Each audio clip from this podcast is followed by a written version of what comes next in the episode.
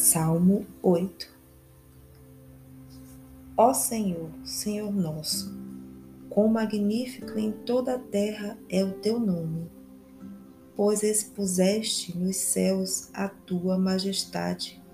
Da boca de pequeninos e crianças de peito suscitaste força por causa dos teus adversários, para fazeres emudecer o inimigo e o vingador quando contemplo os teus céus, obra dos teus dedos, e a lua e as estrelas que estabeleceste, que é o homem que dele te lembres, e o filho do homem que o visites. Fizeste-o, no entanto, por um pouco menor do que Deus, e de glória e de honra o coroaste.